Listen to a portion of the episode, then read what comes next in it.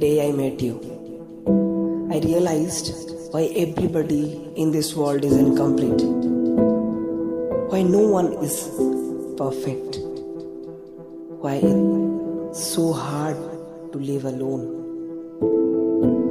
I understood why people say that God send us in pairs. It's just to complete each other.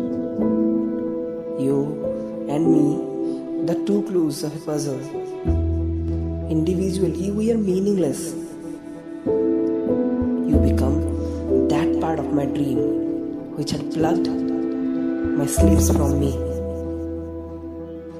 I swear, I couldn't stop myself from giving myself to you without being worried about what's this life has for us in the next pages. And the only thing that hold me calm still now is your euphoric love. I don't know how far you love me back. Even I don't want to know. I just want to love you. Till the day my heartbeats will settle down. Just a second for you.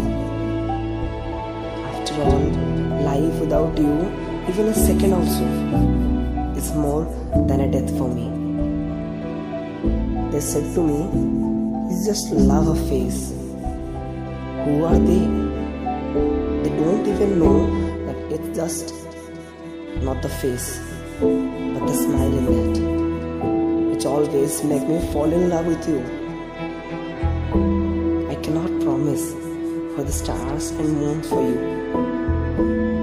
but can become one such for you.